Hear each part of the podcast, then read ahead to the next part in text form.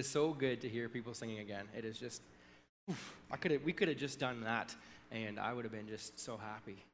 Um, yeah.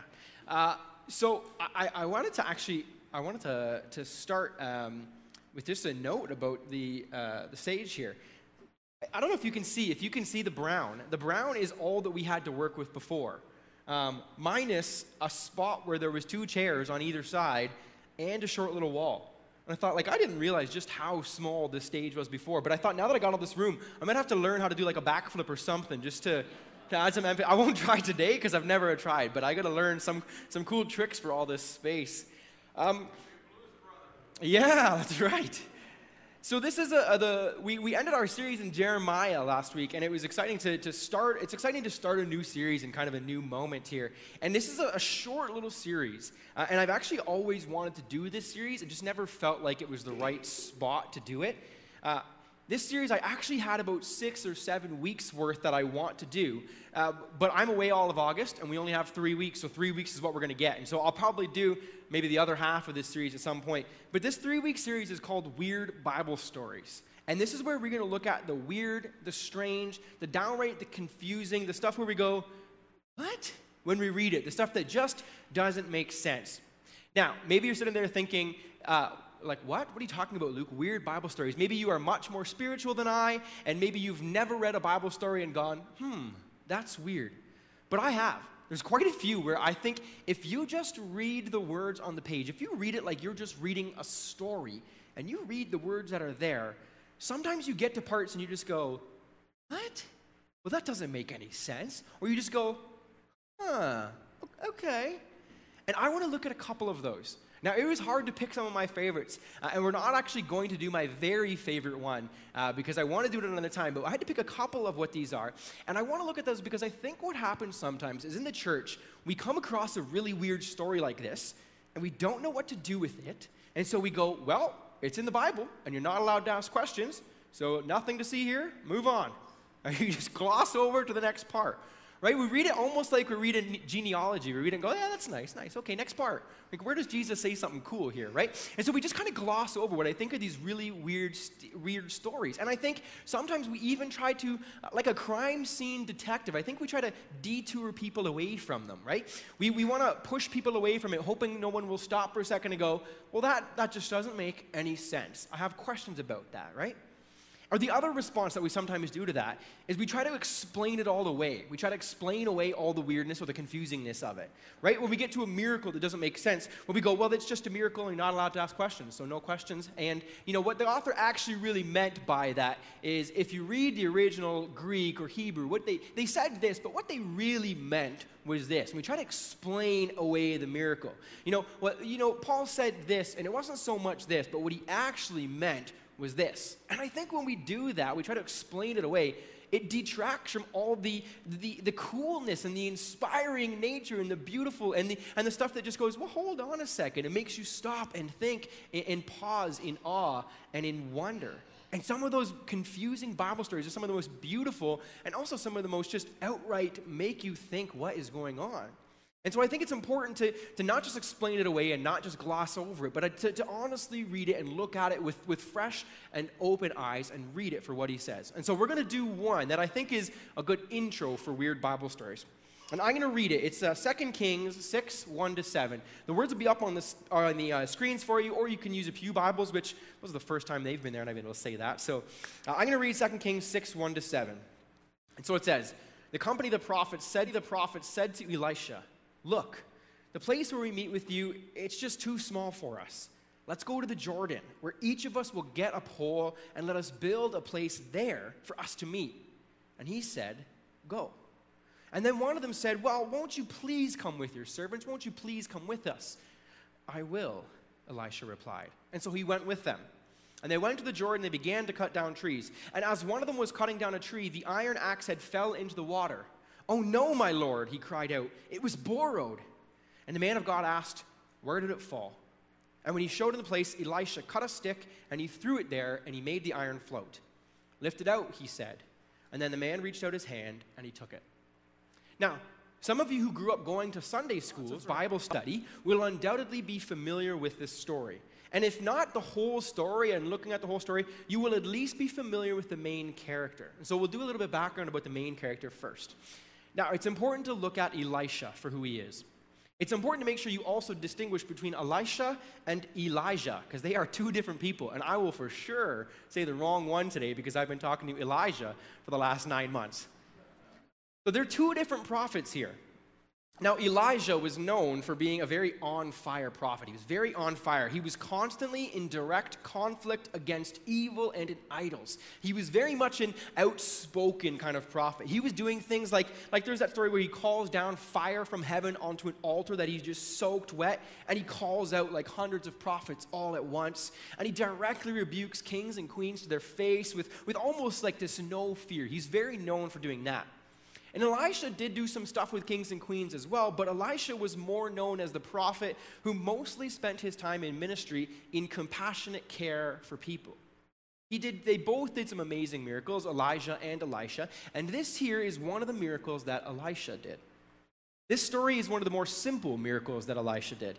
He did other stuff, like he parted the Jordan River so that the people could cross. He, he cursed children so that bears would come out and eat them, which, side note, that is my favorite Bible story, and we won't get into that one. Uh, he did other cool stuff too, like he fixed a really bad well that nobody could drink from. He fed hundreds of people with only 20 loaves of bread. He did some amazing miracles. And so this is more on the simple scale of miracles that he did. But it is just a weird story. And so, a little background context of what's going on right here. So, we know who Elisha is, but what's going on?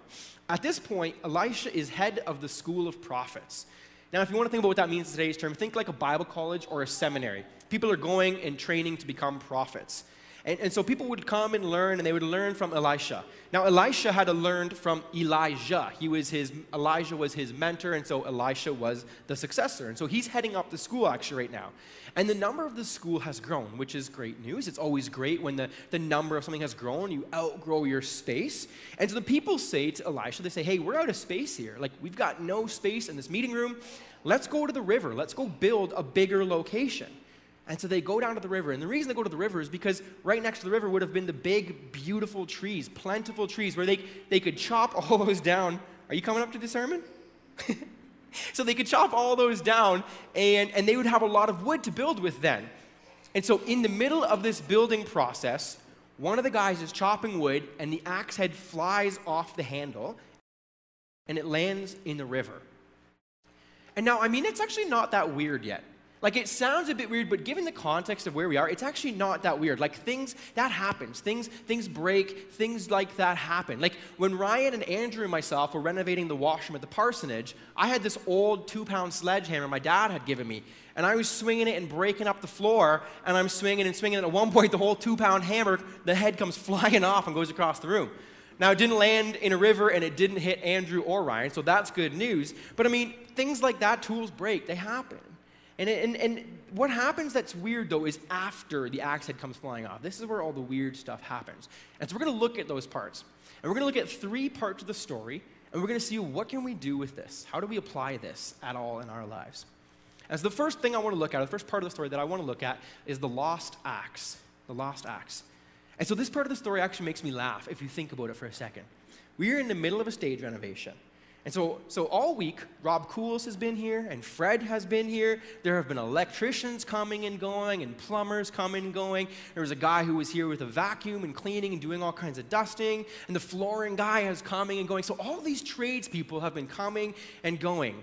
And what I didn't notice in that list of people doing the stage renovation was a whole bunch of local pastors being part of that build.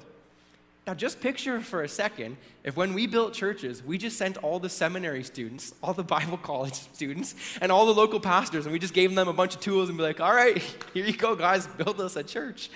I mean, the sight of my friend Pastor Victor with a nail gun or a saw makes me both very afraid but also laugh at the same time. And I personally know that there are some students that I went to seminary with that couldn't tell you the difference between a hammer, an impact driver, and a table saw if their life depended on it. And so we don't have prophets or pastors or worship pastors building our churches now, but the reality is that actually back then, these people that were learning at the school would have had at least a basic concept or understanding about how to build. They would have been, you know, they might not have been master carpenters and they wouldn't necessarily have built giant cathedrals, but in this day, people were fairly familiar with using basic tools to build for your own things. Uh, they might not have been tradesmen, but they would have had the basics, for say. And so they kind of know what they're doing here. So they're not all, you know, inexperienced dudes that have, this is the first time with an axe head. They, they kind of know what they're doing. And so back to this axe head. The guy is swinging it, and he kind of knows what he's doing. He's probably swung an axe before, and he feels it fly right off the handle and land right in the river.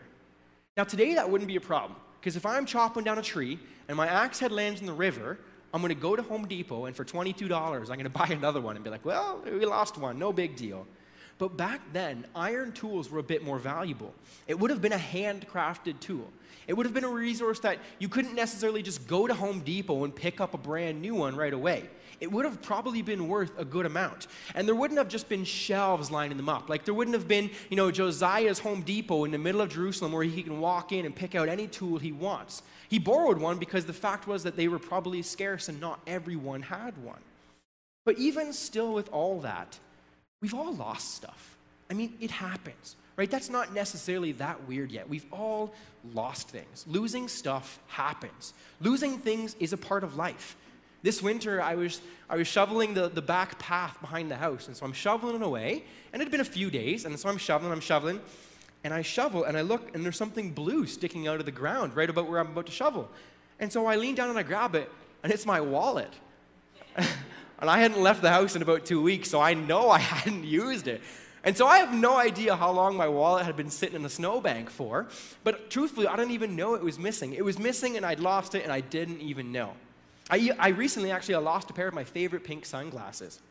Now, on this note, I'm not convinced they're actually lost yet because Janice hates them so much that I wouldn't be surprised if they were actually in the middle of the river over at Shades Mills and she had just placed them there for me. But, but losing stuff happens. I'm sure you've all lost stuff. Maybe your car keys or your wallet or your glasses or something. You've probably lost something.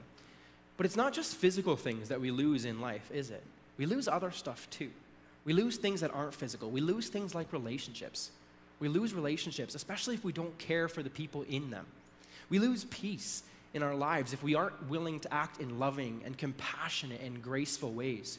We lose hope when all we focus is all the negative and, and the garbage and, and crap around us, we lose hope in our lives. And those things are not exactly easy to run to Home Depot and replace. And the first thing this lost axe makes me think of is that loss is an unfortunate part of life that we all understand. We lose loved ones, we lose time, we lose our health. One day we might even begin to lose our memories. And loss is an unfortunate but very real part of what it means to be a human in a broken world. But when we read this story and we read about this guy who lost his axe, we see that he feels much worse than simply losing an axe because we actually uncover that this axe wasn't his. And so he feels bad because he's lost an axe, but he feels even worse because he's lost an axe that was not his. It was borrowed. And that makes it worse. Have you ever borrowed something from someone and, and lost it? Or worse, borrowed something from someone and broken it, it just, it just feels awful. If it's your own and you've broken it, well, it might feel sad. You're like, well, I've broken that, I've got to replace it. But there's just something even more awful about this feeling of I've borrowed something and it wasn't even mine and I've lost it or I've broken it. Because you know that not, you've, you've not only lost a thing, but now you've caused emotional pain or distress or upset at the very least to someone else because of your error, because of your loss. And a commentator was looking at this, and he pointed out that for some reason, losing something that belongs to someone else hurts us more than if that thing was our own. And he made that connection, and he says, What does that do for us if we in the church recognize that everything we have is from God? Everything we have is borrowed. And he says, Maybe would that mean that we maybe treat our loved ones differently? Would we maybe treat our relationships differently? Would we maybe treat the very seconds of our days differently if we knew that all of those very things were borrowed from God and not ours? Maybe we would be a little more scared to lose them and we would treat them differently. So that's the first thing that this story makes me think of when we look at that lost axe. Now, the second thing that this story makes me think of is, is what one pastor calls the ask, but I think that's a bad name, so I'm going to rename it the lacking ask. And because if you read this story, there is no ask. There's no ask in this story. The fella chopping the tree, and he's chop, chop, chopping away. Head comes flying off, and you can picture this in your head. He turns around, you can just see it. He turns around and goes to Elisha, and he's like, Oh no, man, that was a borrowed axe. Like, that's borrowed, right? And you could probably see the panic on his face. But what you don't hear or see him saying is, Oh, Elisha, uh, please fix this for me please do a miracle here, or, or, please do something about it, or can you help me solve this situation? He never asks Elisha for help. He just simply says, Oh no. He simply states his problem and his dismay over the problem, and that's it. But what's cool is that even though this guy just says, Oh no, I've lost this axe, Elisha is already prepared to do something about it. Right? He's already ready to do something in the situation. And that reminds me of exactly how it is with God sometimes. Right? Sometimes we don't go to God with our problems, do we? If we are honest, a lot of us are fairly stubborn individuals. And we think, I can handle this one myself. I can, I can do this problem myself. I can fix this thing myself. And we don't want to go to God asking for help with every single situation or problem in our lives. So we think, well, I'll do this one myself. Or we think that maybe this problem is too small. Or, the, or this issue is too insignificant. And so we just struggle all alone. But what I think this part of the story shows us, and if we just go to God with our problems, sometimes that's enough. Just going to God with our problems is sometimes enough. This guy didn't go to Elisha begging for help. He just went to this man of God. He didn't say, Please do a miracle and fix this, please, please, please. He simply said, Oh no, I've lost this axe. He showed his dismay. And immediately Elisha acted. And I've noticed in life that that is exactly how God acts sometimes. See, we just hired here at the church. Uh, we hired for two positions. We hired Pastor John and Pastor Janelle. But then we also hired five summer students. And one of those summer students had to start earlier, as he was the camp's planning director, Cam Faber, who many of us know. And so he started about six weeks earlier. But the whole hiring process from the outside looked like, wow, that was very smoothly run, the way everything worked. But it was not. It was hectic. It was at times some of the most stressful thing that happened over the last year and a half we had actually made a job offer to one individual for the role of youth and family pastor. And he had accepted the role, and we actually had a start date, and he was supposed to come, but then he didn't show up. He just didn't come. And he didn't tell us for a few days. We were messaging saying, Where are you? Like, what's going on? And he didn't tell us he wasn't coming. And so then all of a sudden, when he said, I'm not coming anymore after a few days, we started to panic. Because we had spent so much time interviewing candidates, we had spent so much time getting things ready, and the camps were starting so soon that we were in a situation where we're, we're stuck and we were not sure what to do. We had no idea how we were going to get someone in time to start to plan all these camps. And I remember sitting in my office one day and I was stressing. I thinking, how are we going to get this done? How are we going to redo all these interviews? That took weeks and weeks to do all of these. And I said, even if we can do it, it doesn't give us enough time to start camps. And I was just stressing and stressing. And all of a sudden, it just hit me to just stop. Just stop. Stop trying to stress and handle this all on your own. Just, just Luke, shut up for a minute and just pray. And so I did. I just stopped and I just, I just stopped freaking out about it and fretting. And I, I remember just saying, my prayer was so simple. I just remember saying to God, like, hey, God, we had what we thought was an awesome plan. We thought we had everything lined up. We thought we had it sorted. It looked set. And everything fell apart. And I have no solutions and I have no idea. And it seems like everything is ruined and we're done. I don't know what to do. And that's it. And I just said, I'm leaving it here. I'm leaving it with you, God. I'm just leaving it here. And within a couple days, we had hired a planning director to start our camp. We had five interviews lined up for our five summer spots. And we even had a few potential leads for youth and family pastor. And one of those who we ended up hiring was Janelle. And I can tell you that God had plans from the beginning to have Janelle here. Even if we had to take the long way around to get here, I could see now that God was working in it. And this all reminded me about 1 Peter 5 7, where he says, Give all your worries and all your cares to God, because he cares about you. See, all I did there, was, I was worried and I was stressed and I was freaking out. So I said, I'm just giving this to you. God, I know you care about me, so I'm giving it all over to you, and I'm just going to give it up to you. It's like the guy whose axe head came flying off, right? He just turns to Elisha and he says, Oh no, like this just happened. And I think that in life we're invited to turn to God and say, Oh no, God, like, God, this just happened. This just happened and it is not good, right? And I think that God loves us. And I think that if we believe God loves us, then we need to believe when, when, when crap hits the fan and our life seems like it's falling apart or our axe head comes flying off and we have no idea what to do with it, that we can just hand it over to God and trust that He's going to be involved in whatever way is best. Now, it might not be the easiest way, it might not be the prettiest way, and it might not be the way that seemed the best for you when you were playing it out, but it's God's way. And so I can say that it might not look like it at the time, but it is the best way. And so back to the story now, the final part of the story. Now, this is where it gets a little bit weird the looking answer or the looked for answer. See, Elisha turns to the guy, or sorry, listens to the guy. The guy complains and he says, know, he whines or whatever, and he says, Oh no, like it's fallen off. My axe had it fell in the river. It was borrowed. And Elisha looks over and he says, Where, where did it land? And the guy looks to the spot and he says, Well, like right over there. It landed right over there. Right? And so this is the weird part. Elisha goes and he cuts a stick I don't know how big the stick was. Maybe it was this big. Who knows? He cuts a stick down and he takes the stick and he throws it in the water. And then this is the weird part. He says to the guy, lift it out. And this is so weird. And we know why the story is weird. And it's weird because axe heads don't float. Metal axe heads, solid metal objects, do not float. It's still weird to me that boats float, given that they're made of metal, but I understand there's air and all kinds of stuff and science. But I don't think there's a lot of science behind an axe head deciding to float all of a sudden. And so it's weird that he just throws a stick in and this axe head floats. And the King James is even better. If you read the King James, it says the axe head swam. And I like that image. Just this axe head just swimming to the surface. Now, now, when we look at this story and the weirdness of it, there's some theories about how it happened. Now, one theory says that Elisha didn't really throw a stick. He didn't really just throw a stick in there. But what he really did was he caught a stick, and it was a nice long one, and he took that stick kind of like a lever.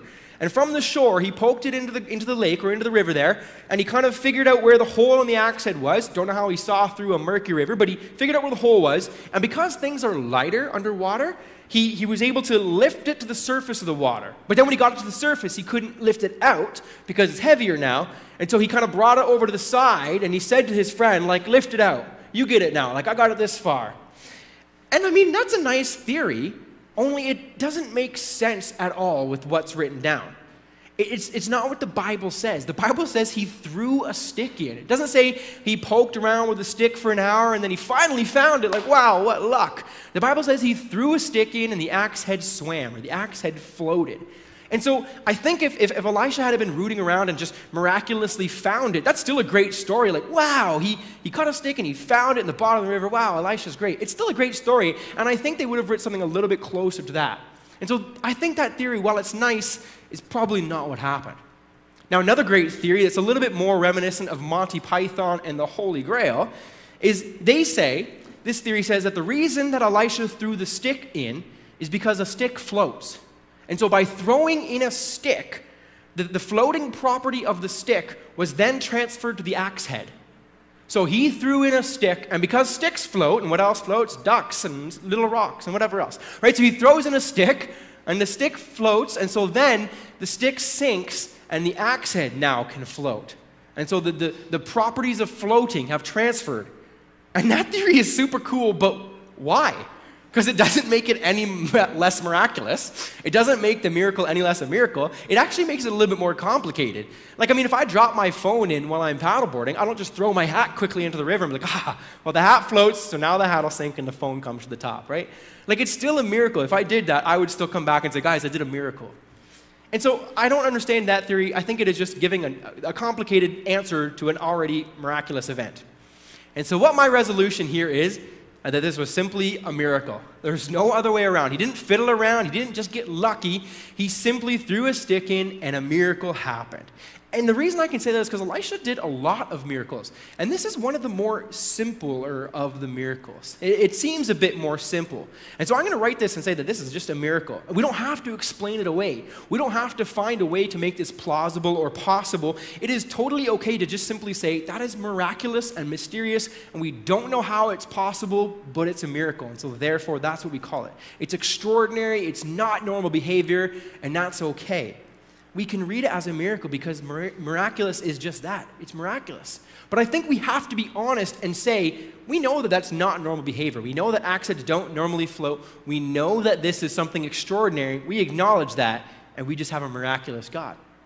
But I want to point out about this answer, or about the, the, the answer here, the looking answer, is who gets the credit, right? Who gets the credit in this story? When we look at the story, one of the first things we see Elisha do is he actually gets the guy involved in the solution whose problem it was, right? He says to the guy, he says, Where? Where did the axe head fall in? And the guy says, Over there. And then so Elisha throws a stick in and he says to the guy, He says, Pick it up. He says, Lift it out, right? He says, Go get it. And I like that because I think sometimes when we have a really big problem, we don't want to be involved in the solutions that God gives us. We want to just hand it off and say, Okay, God, I'll be over here. Call me when you're done right? And I think it's important. We can hand it off to God, but I think we expect to just walk away like a 1 800 Got Junk commercial and point and be like, ah, miracle over there, right? I don't think that that's how God works, right?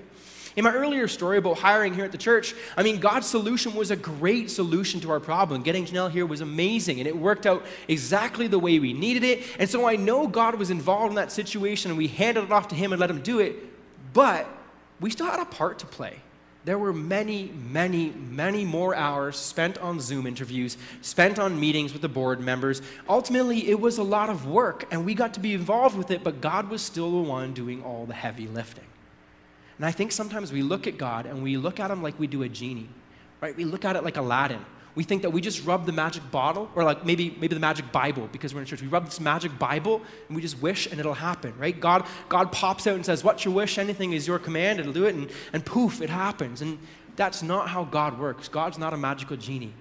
I found more often than not that in God's solutions in our lives, He invites us to be part of those solutions. And I think He does that because that's how we learn. That's how we learn in that process. I have friends often that will say, Luke, you know, can you fix my bike? I know you don't work as a bike tech anymore, but my bike's broken. Can you fix it? And I only have one rule for it. The rule is that they have to help me fix it. The rule is, is, that, is that I'll do it the first little bit, I'll do the first maybe couple of times, but then they're going to do it while I watch. And they have to be part of the solution, and that way they can learn. If they just keep bringing me to the bike and dropping it off, I'll be able to fix it every time, but they've learned nothing. And so I think sometimes like that, God is doing the work, God is doing the solution, or he's, he's solving the problem, but we're invited to be part of it, and He wants us to have a part in it. I think He invites us into the solution, and so the next time we can learn from it. And the second thing, when we look at who gets the credit, is who do we ascribe the credit to immediately? I think when we read this story, we immediately go, Elisha right? We go, wow, look at Elisha. Look, look how powerful of a prophet he was. Like, he parted the Jordan River and he was making metal objects flow out of the river. Like, wow. Only that's not exactly true, right? All Elisha did in the story was go, where? And he threw a stick in there. Right? I mean, Elisha's involvement in this story is fairly minimal here. He cut a stick and chuck it in the water. I mean, I can do that. I think all of us can do that in this story, we think, I think we give credit to Elisha, but all he did was chuck a stick, and it was God who did the miracle. Right? It was God who did the heavy lifting here. It was God who performed the miraculous. He did it through Elisha, and he did it through Elisha chucking a stick in the water, but it was God who did the heavy lifting. And again, I think that shows me that God can do miracles even through somebody simple like me, and through people simple like you. God can do miracles through us. God will do the hard parts. I think God does all the heavy lifting, but we get to be part of that. We get to be part of the miraculous, part of what He's doing. Recently, I got an email from a pastor who's, who's running uh, some sort of a magazine thing now, and he says, You know, Luke, I'd love to have a chat with you uh, because I've seen how well your church is doing recently. I've seen all the things you guys are doing online, and it seems like you have really just prospered during this pandemic. And I want to know, like, what was your plan? How did you do this? How did you, how did you navigate this in this virtual world? And I sent a message back, and I was kind of laughing, and I said, like, I'll happily talk with you but it's not going to be a great conversation. I don't, I don't, have a lot of answers here. Uh, my answer is simply I didn't do anything. I simply let God keep doing what He was doing here. I got to come alongside the process of what God was doing. I got to be part of what He was doing, but it was God who did all the things that were happening here. I just got to come along and be part of it. It's God who does the heavy lifting. And we get to be part of the miracle, but God does the heavy lifting, and because He does the heavy lifting, He gets all the glory. We get to be part of the process, but that glory is not ours. That glory is not mine. That glory is God's. And so now you might be finally asking, cool, how do we apply this in our lives? It's a great story. How do we apply these things in our lives? How does this matter today or tomorrow or Tuesday? And I think actually we can apply this story in very or three very different and very unique ways. The first is that we can recognize we've all lost stuff in life. I think we would all say that. We've lost some physical things, but of course I mean more than just the physical things. I mean those things that we can't replace at Home Depot. And if this pandemic has taught me anything, it's that we don't know what tomorrow holds. We have no idea what tomorrow holds. And in light of this story, I think we can live with a better recognition that everything we have today is borrowed. Everything we have today is borrowed. It's all God's. It's not mine, it's God's. And so we can live with that better recognition of everything we have is borrowed, and so I'm going to care for all that I have. We can live like everything we have is a borrowed axe head. Our time, our loved ones, if we live with that idea that it's not mine, but it's God's, maybe we'll care for it more. Maybe we'll treat it better. Second thing I think we can learn is that we can learn we can go to God with anything. We, we can go to God with anything. We need to stop trying to do things all on our own. And sometimes it might seem like we're just whining or complaining about the situation, but I think sometimes it's totally okay to whine or complain a little bit. I mean, of course, that can't be all we do, but I think at times we are invited to complain or whine, and if we want to get really deeply theological, we can say we're lamenting right? And so I think it is okay to do that. I think it's okay to say sometimes in life things suck. We can say, you know what, God, what the situation is right now, this sucks. And I feel really sucky and icky and I don't like it at all. And I feel like this is just awful. And I think it's okay to go to God and say that. And it's okay to do that, to give everything to God the big things, but especially the small things. Because with God, there's no such thing as small things. He actually cares about all those little details of your life. He cares about those things that no one else cares about. I mean, we have a God who took the time to count the numbers of hairs on your head. And some of us have less hair on our head these days than others, but that is still a pretty amazing and loving thing to do. And so, finally, the third thing, I think we learn that God invites us to come alongside what He's doing. But we have to remember that He is the one doing it. We don't see Elisha running around after the story and being like, guys, did you see how amazing that was? Do you see how awesome I am? I am the best prophet ever. No wonder I'm the boss, right? I am seriously the most powerful, guys. Did you see that? I lifted a whole axe head, it floated. Right? We don't see him doing that because Elisha doesn't take the glory for himself. Elisha knows God gets the glory. God gets the credit in this story and in our lives. Over the past 17 months, I have been reminded over and over and over of how amazing and faithful and blessing God is. God has blessed and cared for us here at this church over and over and over in so many ways through this pandemic, and I keep seeing how good God is. And I think we just have to remember that, that it's God who does all that heavy lifting, but we're just imparted, we are invited to be part of what He's doing. And so there you have it three life lessons from a very weird Bible story about a floating stick and a swimming axe head. And I think that there are lessons for us in all the weird Bible stories that we're going to look at, and we just have to read them and see what God might be saying amidst them. Let's pray. God, thank you for these weird Bible stories.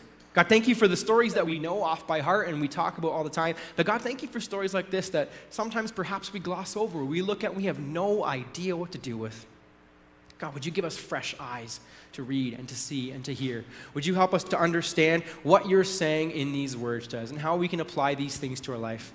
God, we thank you so much once again for all you have done for us here in our lives, but also at the church. God, would you can just continue to bless us in this place? Would you help us to reach out and reach the community, the people around us, and to just keep being a loving presence in their lives? We thank you for all that you do. In Jesus' name, amen.